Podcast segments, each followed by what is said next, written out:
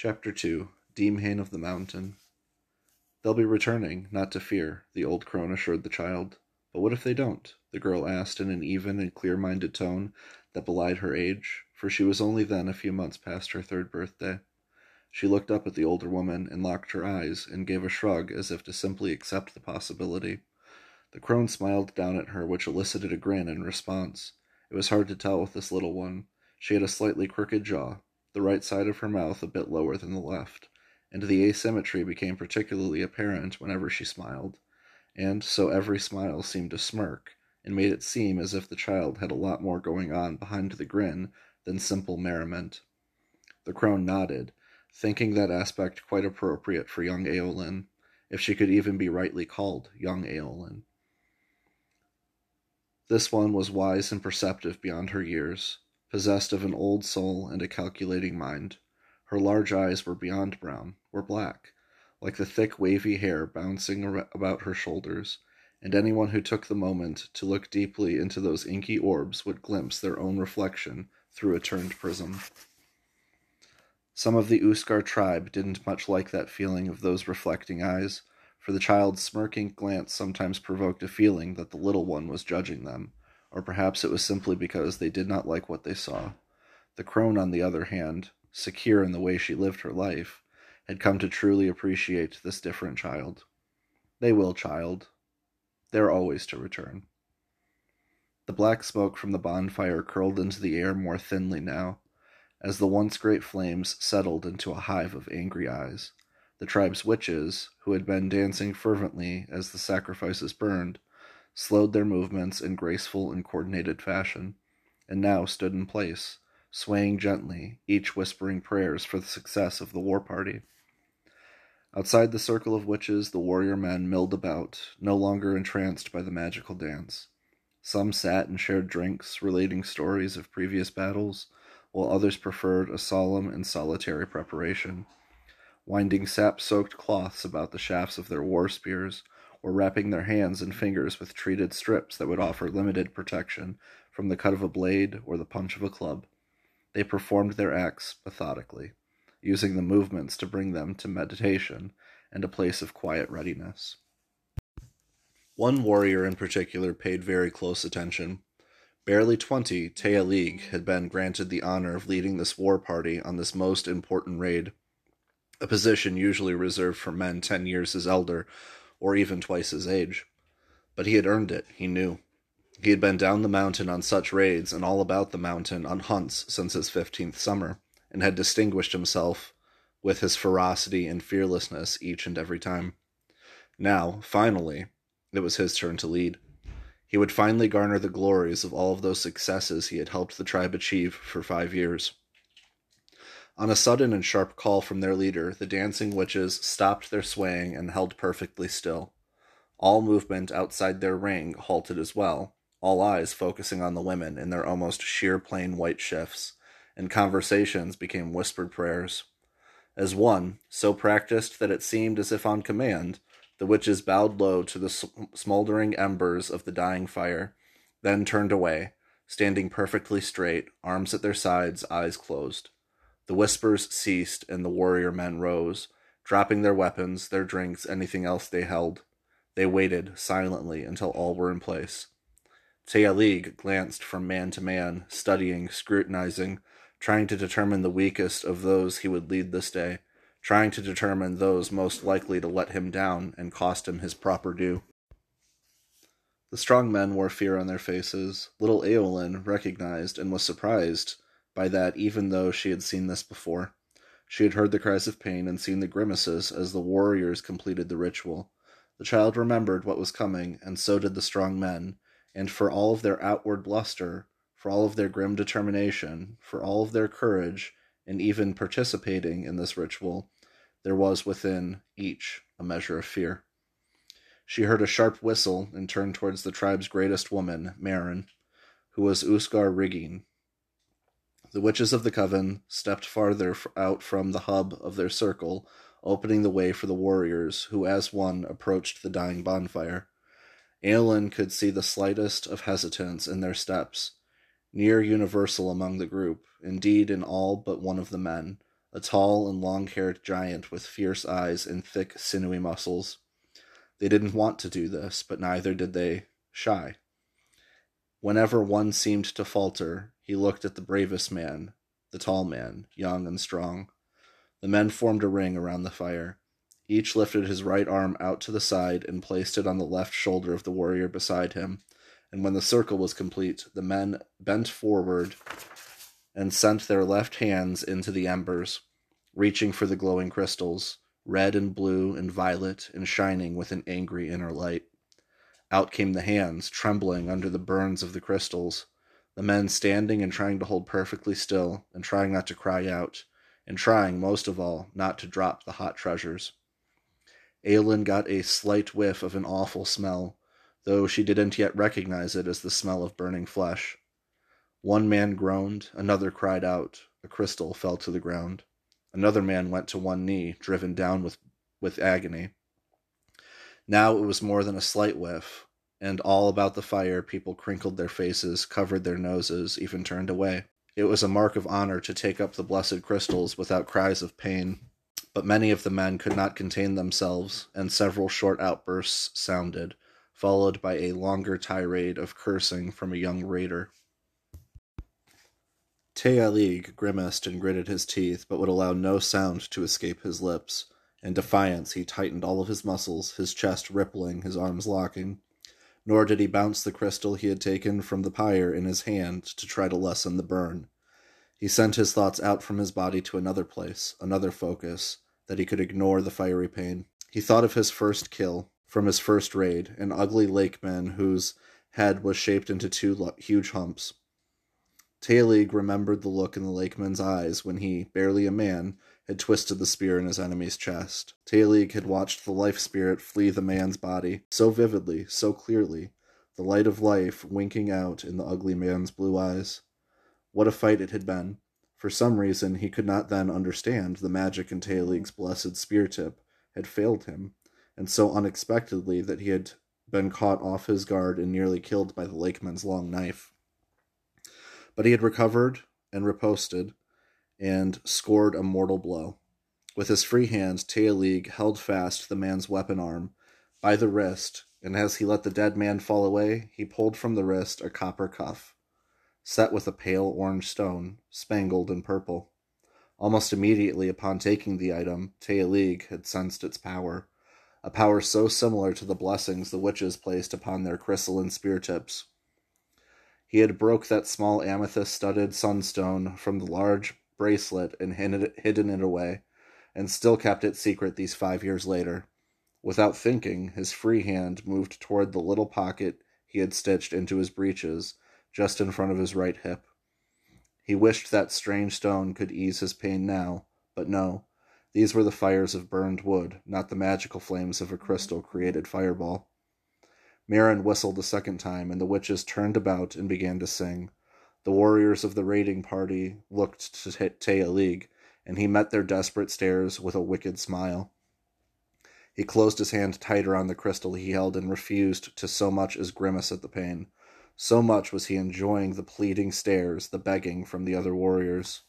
Finally, he nodded, and the men ran to the buckets of water on the outer perimeter and plunged in their burned hands in the hot crystals. Tealig, though, took his time, walking calmly to his pail and dropping in the crystal from on high. Then he paused and looked around, smiling against the burning pain and letting everyone see him before finally plunging his hand. He was the first to leave the comfort of the cool water, too, moving to his spear to set the blessed crystalline tip. He fixed his judgmental stare on any lagging warrior. The witches would not heal the burns of any warrior until every spear was completed. Finally, it was done, and so the raid was considered blessed. The warriors moved to their assigned witch for healing, Taelig alone to the Uskar Rikin. He pointedly did not look her in the eye when she cast her healing magic upon his burned hand. He refused to acknowledge her at all, and moved off into the shadows with his war party. They could have set off right then, but Taelig held them to watch the ending of the ceremony. A whistle from the darkness brought forth the tribe's dozen slaves, the Umhas, the monsters with misshapen heads. Aeolyn wrapped her arm around the crone's leg and pulled herself closer. She didn't want to look at these ugly creatures, but she couldn't turn her eyes away. They were mostly human in appearance, entirely so, actually, except for their strangely bent or stretched skulls. Several had grossly elongated heads, huge and conical. Three others were even worse, with skulls that protruded upward, both left and right, like blunted, hairy horns. This trio of young Umhas had been captured the previous year from one of the most celebrated raids in Uskar memory. Another, the youngest, wasn't older than Aeolyn, and was cursed with a forehead that rose up far too high and bent sharply to the right. The Umhas collected armloads of kindling comprised of mostly thin, long branches and rushed to drop them outside the perimeter of the dying bonfire. Then they scrambled away into the darkness towards the pine grove that housed them in the summer months, chased by the hateful glares of the tribe. The witches stepped forward, encircling the low burning fire once more, and collected the kindling as the Uskar Righin produced her mighty scepter, a crystalline cylinder that appeared to be made of starlight, with a line of red shot through it within. Meren closed her eyes and hugged the scepter close, and began to glow, her body encased in a divine shroud of white light. She stepped onto the bonfire, ignoring the flares of flame caused by her bare feet. Unbothered, she curled down into a ball. The witches laid their kindling atop her and all about her and stepped back, and began again their swaying, hypnotic dance and quiet song. Aeolyn heard the Uskar Righin's chant from under the pile, and so she shouldn't have been surprised.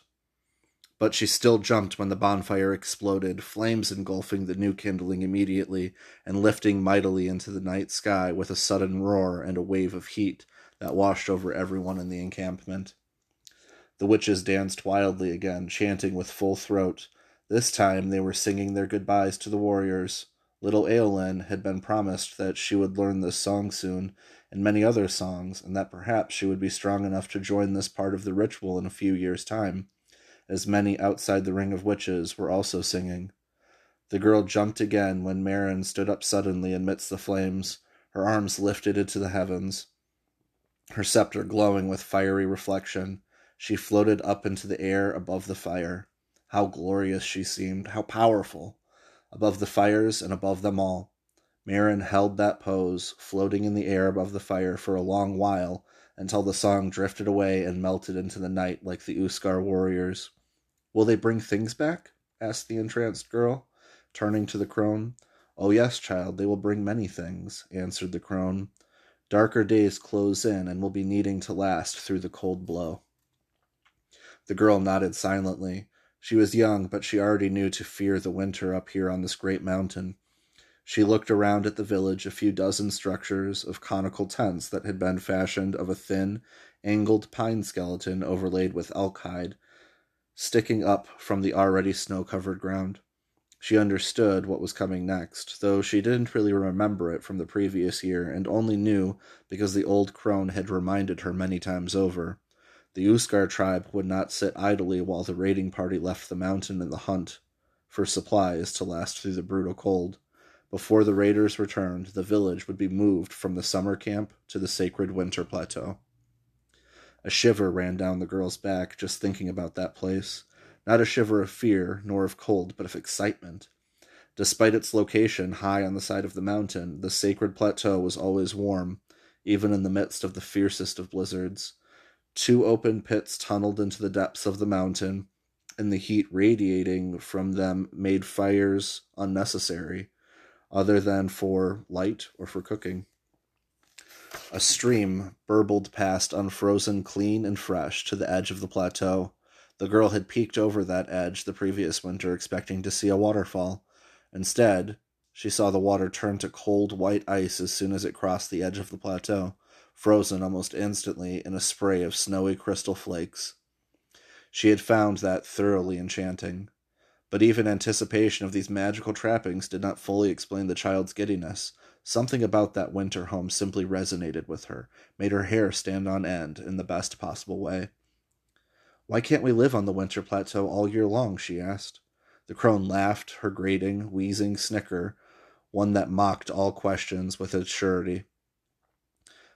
"'Tis a sacred place," she explained, and not for the first time with this precious Aeolyn. One mustn't stay there too long, or sure you'll be driven mad. But the Uskar Forfok lives there, the never satisfied child protested. Ay, and so the elder is quite mad, he is, the crone said. She burst out snickering and chortling again, but the laugh quickly faded into a cough. Her demeanor changed instantly, and the crone cast a stern look at Aeolyn. Do no repeat that, she warned harshly. She extended a gnarled finger at the girl menacingly. Do no e'er repeat that. Aeolyn nodded her assent, but found herself more curious than afraid of the woman's sudden demeanor change. The crone looked as if she was about to speak again, probably to repeat her warning, but a low chanting filled the air and the old woman fell silent. Aeolyn looked back to the roaring barn fire where the gathered witches had stopped dancing. Then, as Meryn floated from above the blazing fire and slowly lowered to the ground, the witches began singing the last of the sacred chants, this one in the old tongue. Aeolyn knew these sounds well, but not the words, for the Old Tongue was the sole province of the Coven and was not typically spoken except in these few public rituals.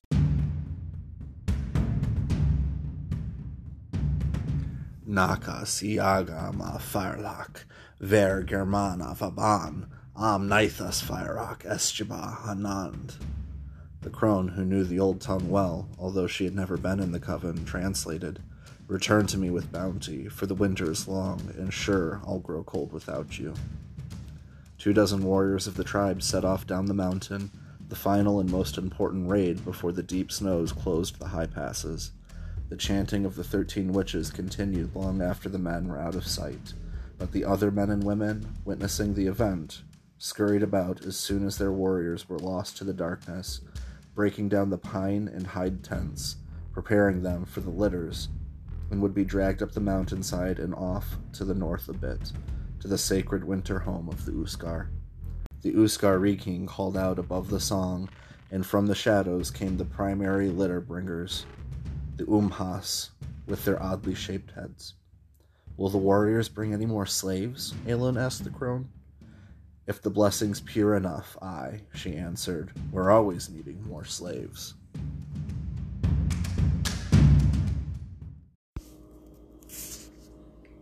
The icy cold, crystal clear water of Loch Beag swirled around Hunnock Hall's feet, numbing him to mid calf.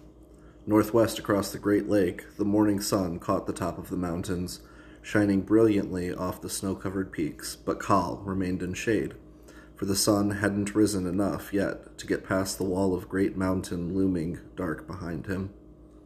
The shadows of Fireark Spear often darkened the lake town of Fasch Crann, the wilder pine, both literally and figuratively. Cal dipped his ceramic jug into the water, sending silver streaks of minnows darting. Were it leaner times, these minnows would be an important food source, and Cal was quite practiced at catching them, but for now he let them be. Cal savored the feel of the frigid waters against his leg. Autumn was on in full, and here on the high plateau, the season often met storms and snow. Today promised to be bright and glorious, though it was already quite warm, and Coll had been walking since before the dawn, back and forth from his home to the food shed, to the market, to the lake, to wherever his wife, Aniva, had asked. Her belly swelled with their first child, due at the onset of winter, and that child, boy or girl, would be tall and strong, Coll knew. His anticipation gnawed at him. He couldn't wait to tightly swaddle his child's head, to stretch its skull to the heavens. He poured a bit of the cold water over his own head to rinse off the sweat. He poured a bit down his throat as well. He started to turn for home, but paused simply to enjoy the peaceful moment, the village waking up around him. Aniva wouldn't notice he'd delayed. He took a deep gulp of the water, savoring the soft morning air. Loch Beag's mood this fine day was glassy and bright. A gentle breeze pushed ripples across the surface, but not enough to cloud the water. And not just here in the shallows, Cal knew. Like every other adult in the village, he had spent many hours out on the deep waters, sometimes a mile from shore or more. Loch Beag was a mountain lake, wholly surrounded by the towering peaks of the Shergrog Monad, the snow-haired mountains and nearly a mile above the flat sands of Fasal, Dakhlach, the desert of black stones to the east. The waters were very deep, deeper than any lines the fishermen dared fashion to drop into them, for in the depths of Loch Beag lurked dangerous hunters, and one monster in particular that the people of the tribes living all about the lake shore knew all too well. Visibility down into the water often meant the difference between life and death out on the ways of Loch Beag. For when the shadows of the beast passed far below, the fishermen knew to take up their oars and unfurl their small square sails and get fast to the shallows. Even boats of the other tribes, often rivals, would raise their flags of warning to the other villagers, and calls of row would echo out across the waters. Shifted, when the streams that fed Loch Beag ran fast with the spring melt or with heavy rains, and so stirred the lake bed into clouds, or when the warm southern winds excited a fog, the lakemen knew to be fast off of the deep waters. For the monsters knew those days too, and too often hunted well the slowest boat. There had been a lot of fog this season, and so the supplies of Fasch Crann were running lower than desired with winter coming on fast. Cal looked down at the pretty dace again and nodded. The young man took another deep drink from his jug, dipped it into the shallow waters to refill it, and splashed back to shore, heading for home and his very pregnant wife. He noted a pair of elderly men sitting on low chairs woven of treated white birch bark, tied, and a pine frame, a very common sight down here by the lake this time of morning. Over in the cove, they've not been hit in years, one was saying as Cal walked by. Might be their turn. Though he was anxious to get home, Cal paused, intrigued. The winter neared after all, and that meant the demon gods who lived on the mountain would almost certainly be out hunting soon. Nor the village to the cleft, said another. Plenty of easy pickings there, if I'm to be asked, said the first. The Uskar aren't asking, the other said, and both nodded resignedly. The demon gods take as the demon gods see. Cal grunted in acknowledgement as he walked by. These two old fisher folk, one bald and the other with gray wisps of hair scattered about his head, were too infirm to work on the boats, and so had become mainstays near the lake bank. Sitting back in their chairs, sometimes picking at the dace bones, and always full of chatter, mostly complaining, predicting the weather, the fishing routines, offering dire warnings of Uskar raiders or of the lake monster. Still, despite their often glowing demeanor, they had become something of friends to Cal in these last few months, as he had remained ashore, as custom demanded, to help Aniva. The men and women of the lake village both worked equally, and Aniva was herself a fisherwoman of no small repute. Indeed, she and Cal had begun their relationship on a fishing boat, or rather on two fishing boats, when they had collided while jostling for position over a school of sunfish. Surely Aniva wanted to be back out there on the waters as much as Cal did, but in the village, as in most of the settlements about the lake, when a woman became pregnant, both she and her chosen mate were compelled to stay off of the boats until the child was born. Life here on the Amai Plateau was dangerous. Life on the lake even more so, and children were the most precious gift that could be given to the tribe. All of that, however, didn't stop these two particular old timers from giving Cal a lot of grief during his somewhat idle days wandering about the village. Ack, but we're old and brittle, they usually greeted him, and we're not the balance to stand in a boat, and our fingers are no more for pointing straight. What's your excuse, boy? They began that very litany as Cal walked away, but they paused as did he, when a third man strode in from the other direction, heading with purpose for the elders. Cal turned about as the man passed him by with a gruff nod. One returned by Cal, for he hardly knew this man, a trader with a skull that had not been shaped by wrapping, who had come from across the lake and from lands far away. The tall and lanky man's appearance unsettled Cal. With his unshaped head, he was masquerading as a god, and not a god of blessing, like those that gave the fruits and the fish, but a demon god, an Uskar. The lakemen of Loch Beag would never think to allow themselves to resemble those awful demons of Fire Spear. What tidings then, Talmadge of the East? the old gray hair asked. Same grumbles as this morn? The bald headed elder added. I am telling you plainly, Talmadge replied. I have looked through my fortune glass and I have seen them. The mountain men are soon coming down from their high perch. You're needing magic to tell you that? The gray hair answered with a snort. Could have put my finger up in the wintry wind and told you the same. Talmadge winced.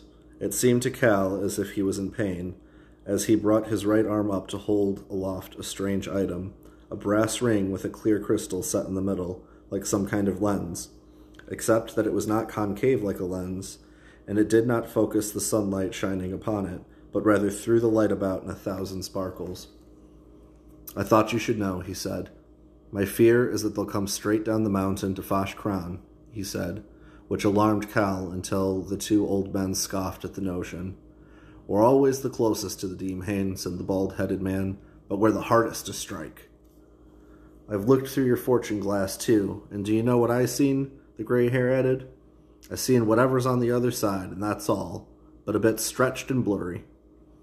He and his friends sniggered at that. Seven villages on the lake, and we're the strongest, he went on. The Demhain are mean, I'll be giving you that much, but they're a bit mortal at least, and they try to stay alive, aye? They got easier pickings north and south. You're sure to see it too, aye? Water stilt? It took Cal a moment to realize that the old man was addressing him, and to further realize that he wasn't even trying to hide his eavesdropping. He flushed red, a bit embarrassed to be caught off guard, then nodded sharply. He's just trying to sell you that magic fortune glass, Cal said, dripping the word magic with sarcasm. But Talmadge was shaking his head before Cal even finished. Nay, it is not for sale, he said flatly. Course it's not, said the gray haired old timer. Not for sale unless we're to make the right thick offer. His partner cackled at that, and the pair of them turned back to gaze at the lake and away from the trader. Cal started to turn away as well, but the man caught his gaze. A fair warning is all I can offer you, he said quietly. Pray you be wise and take it. I'm packing my canoe and paddling away from here long before nightfall. Cal gave him a curt nod, turned, and walked off. Something about the man's demeanor continued to play on Cal's sensibilities. Perhaps it was the surety with which Talmadge had made his claim. It took Cal a half dozen steps to remember that the man was just a trader, not a prophet. In another dozen, he had come within earshot of his house, and he could hear Aniva complaining loudly to the midwife about her lazy husband who probably went for a swim when he was supposed to be getting her water, and by the gods of the tallest pines was she parched.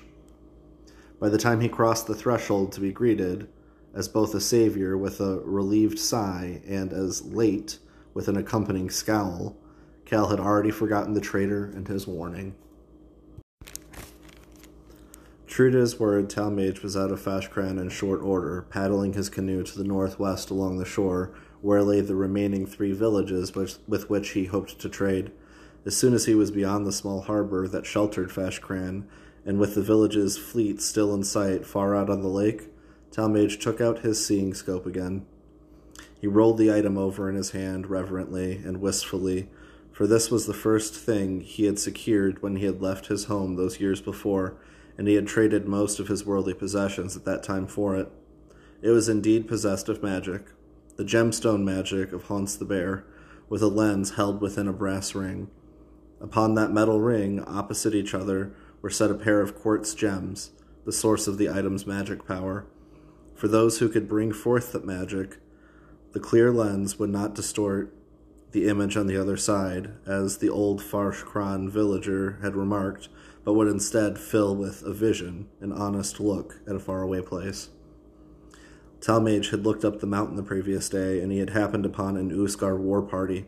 He couldn't be sure of where they were, but the thickness of the trees about them made Talmadge certain that they weren't up at their high perch near the mountain top.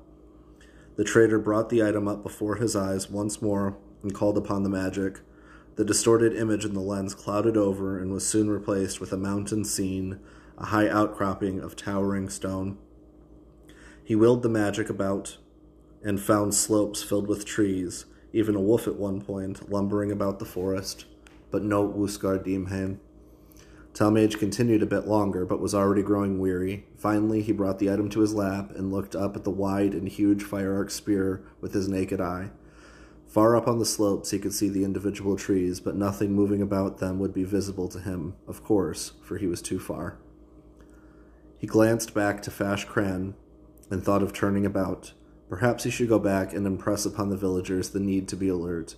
Perhaps he could entice those on the shore into their boats, or even call the fishing fleet back into shore. But what had he really seen the previous day?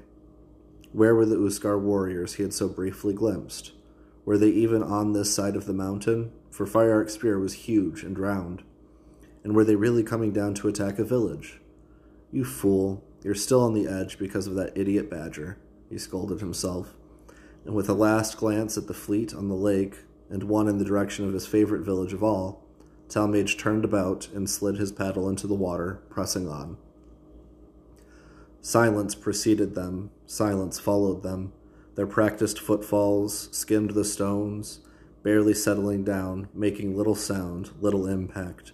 Their smooth run was aided by the green flecks in their crystalline weapons, the magical blessing lifting them, lightening them. These particular green flecks were most common in all of the crystals chosen for hunting and war parties because of this very enchantment.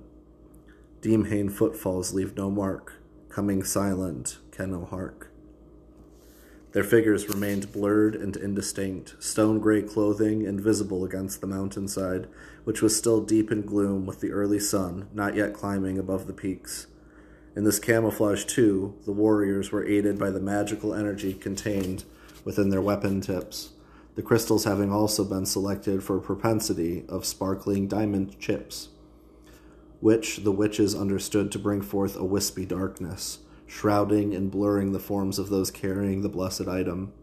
Indeed, the crystals chose to tip the spears had been carefully selected, then blessed by the singing of the witches, so that the weapons hummed with the song of Uskar. The rituals had made those magical properties of the crystals accessible to the warriors, ready to unleash devastating powers against any who felt the bite of an Uskar spear.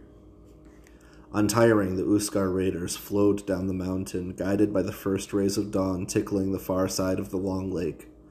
Uskar was not a large tribe. The seven villages scattered about the banks of Loch Beag were each more populous, some with more than five times the number of Uskar. But the folk down here lived an easier life. They preferred bargain to battle, and floating on the water to running over stony jags up and down and along the mountainside, where one misstep could cost a man his life. To the Uskar, then, the lakemen were soft. And the folk along the shore of Loch Beag did not have the crystals. They did not have the blessings of the Uskar Rikin, who spoke for Uskar, the crystal god, whose voice filled Uskar weapons with power and deadly magic. The mere sight of a single Uskar warrior would often send a full hunting party of lakemen running. To the lakemen, the Uskar were gods, or demons. Even more than the crystal magic, that perception, one rooted in terror, was the greatest advantage of the war parties, Tealig understood. Tirelessly, the powerful young man led the warriors down the steep slopes of Fire Fireark Spear, leaping to lower stones, legs bending expertly to absorb the shock of a 10 foot, even 20 foot fall drops that would have shattered his bones if not for the magic in his spear. The magic had to flow fluidly, and could only do so with the wielder's full trust in the blessing that had been placed upon the crystal tip of his spear. A veteran of several raids and many hunts, Tealig had that confidence without the slightest hesitation, nor did he need to concentrate on the crystalline tip of his spear as so many others did. Particularly the younger warriors would. He felt the magic and simply let it flow through him.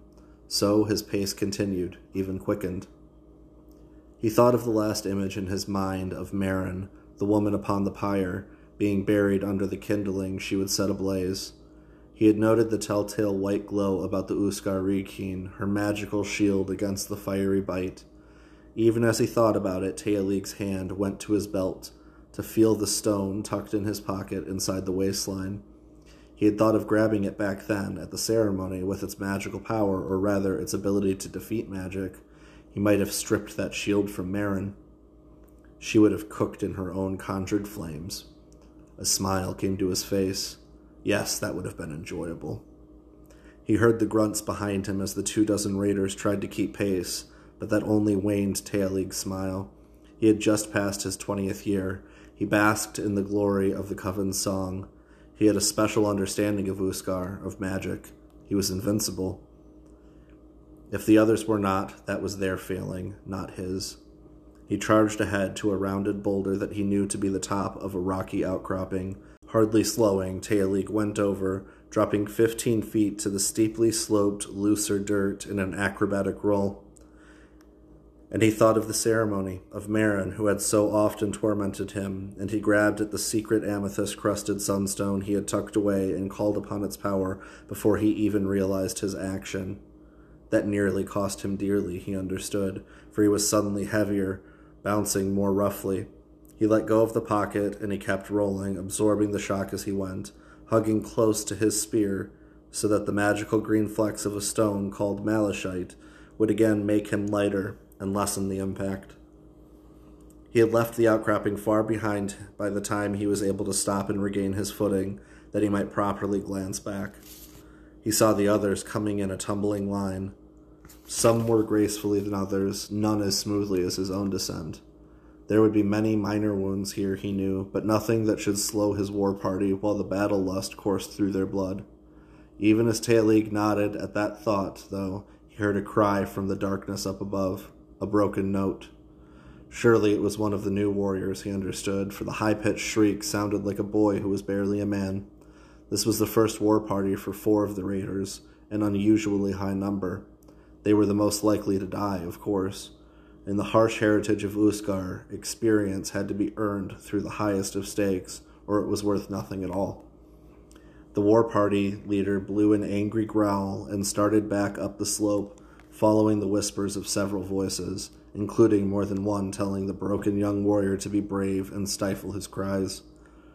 When he got to the scene, Taelig waded through the gathered circle of men.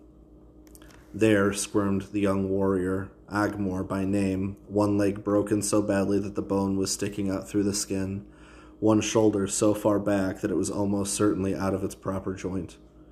He was drifting down and just fell, one man said. Hard, said another. He forgot the blessing, the first replied. Taelig wasn't so certain, but he didn't speak his concern surely, for that concern was regarding his own action. With his call to the stone, had he left behind a small residual area of countering magic to defeat any blessing? Perhaps this young man lying before him, bones sticking through the skin of his leg, had been felled by Taelig's action. The twinge of guilt didn't last, however. The others had come through. Taelig had pressed through the interruption of the magic in his own spear. This failure was still Agmor's fault. Taelig knelt beside Agmor and tucked a strip of hide deep into Agmor's mouth, muffling his cries. In the pre dawn light, the veteran could see lots of blood upon the young one's face, and it seemed like much of it had come from inside him and not from superficial cuts. Whose spear is strong with warmth? Taelig asked the others. Though most held the green flax and the sparkling diamond chips, none of the weapons were identical, with varying hues hidden with each crystal tip, offering magical accents to the blessings of the coven. Off to the side, a pair of men compared their javelins, nodding, then decided upon the weapon strongest with the warm healing offered by the gray flecks within the crystal, a wedstone. The warrior hustled forward and presented the weapon to Taelig. The war party leader hugged it close and felt its power, then nodded and gave the gift giver the spear of the broken young Agmor. He placed the spear strong with the warmth of healing across Agmor's chest and pulled the young man's arms up to hug it. You are very hurt, Taelig said matter of factly. Without this, you will die. With it, you may die anyway, if you are not strong enough. He looked up and around a bit and gave a little laugh. Even if you are strong enough to gather the healing warmth, he added with a wicked smile, out here, bathed in blood in the morning hours, there are hungry wolves and bears and great cats that will eat you while you still live. That brought many nods from the men about the broken young warrior, unless you remain strong enough to fight them off, Taelig warned. Poor Agmor's eyes opened wide, and he shook his head in a desperate plea and began issuing a series of pitiful wails. Taelig just pressed the spear in tighter and put his vi- and put his face very close to that of the wounded warrior. Are you a boy or a man? he asked coldly. Agmor seemed to relax a bit, his pride forcing him to battle back against the terror. The lake is not far, Taelig explained. We will pass by this place before the sun has dived into the far waters of the west. If you are strong enough to pull the warmth of healing from the blessed spear, you may live, and we will carry you back to the coven for care. You will know no shame for your fall. If you are strong enough to live and to kill a wolf that comes to feast, then perhaps Agmor will find glory yet this day. We cannot leave him, another voice sounded, and the warriors all gasped, and Tealig was up to his feet in an instant. He noted the speaker, another of the first year raiders, and he offered the dark haired lad a comforting nod as he approached. We should bring him back now, the youngster was saying meekly. Come back another day. He ended flat on his back with the wind blasted out of his lungs, compliments of a sudden and powerful kick from Tealig. Before he had even recovered his wits, the impetuous and foolish young man found the tip of a spear hovering a finger's breadth from his eye. That silenced him, certainly and when he eased into a more submissive pose, Tealig moved the spear aside, reached down, and yanked the young man to his feet with frightening strength. Over to the side, Agmor groaned and looked that way. Tealig began to appreciate the extent of the unfortunate young warrior's injuries, for Agmor could hardly hold the spear, let alone find the power to draw any magic from it.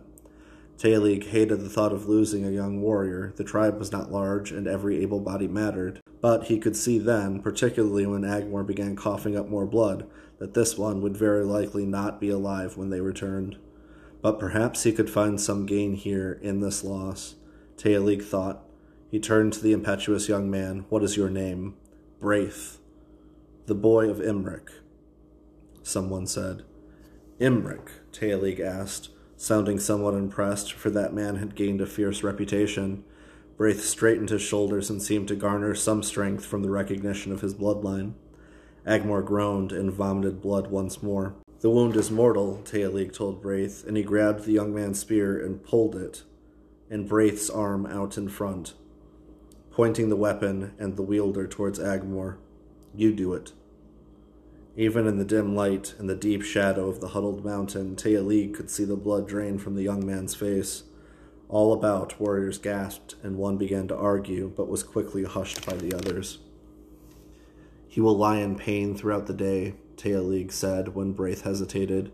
Would you let your cowardice cause him that terrible death? Imric, someone in the back reminded. Braith straightened, his shoulders again, and took up his spear more forcefully as Tealig let go of the shaft. Braith strode over and flipped the spear, and with only the slightest of hesitation, stabbed it down at poor Agmor. Or tried to, for Tealig kicked him again just as he began the killing blow, sending him tumbling aside.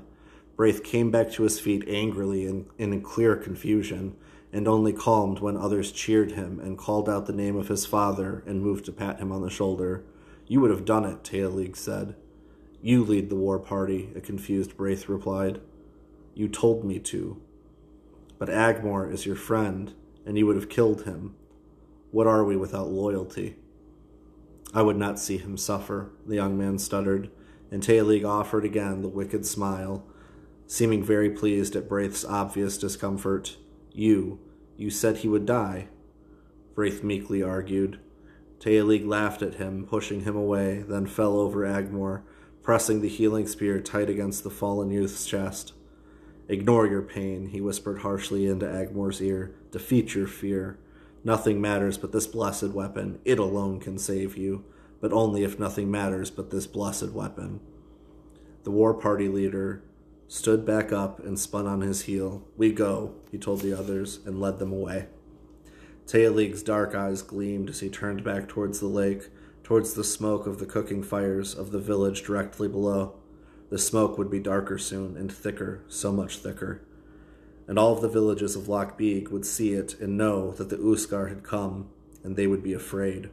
They thought the Uskar godlike. Tealig felt godlike.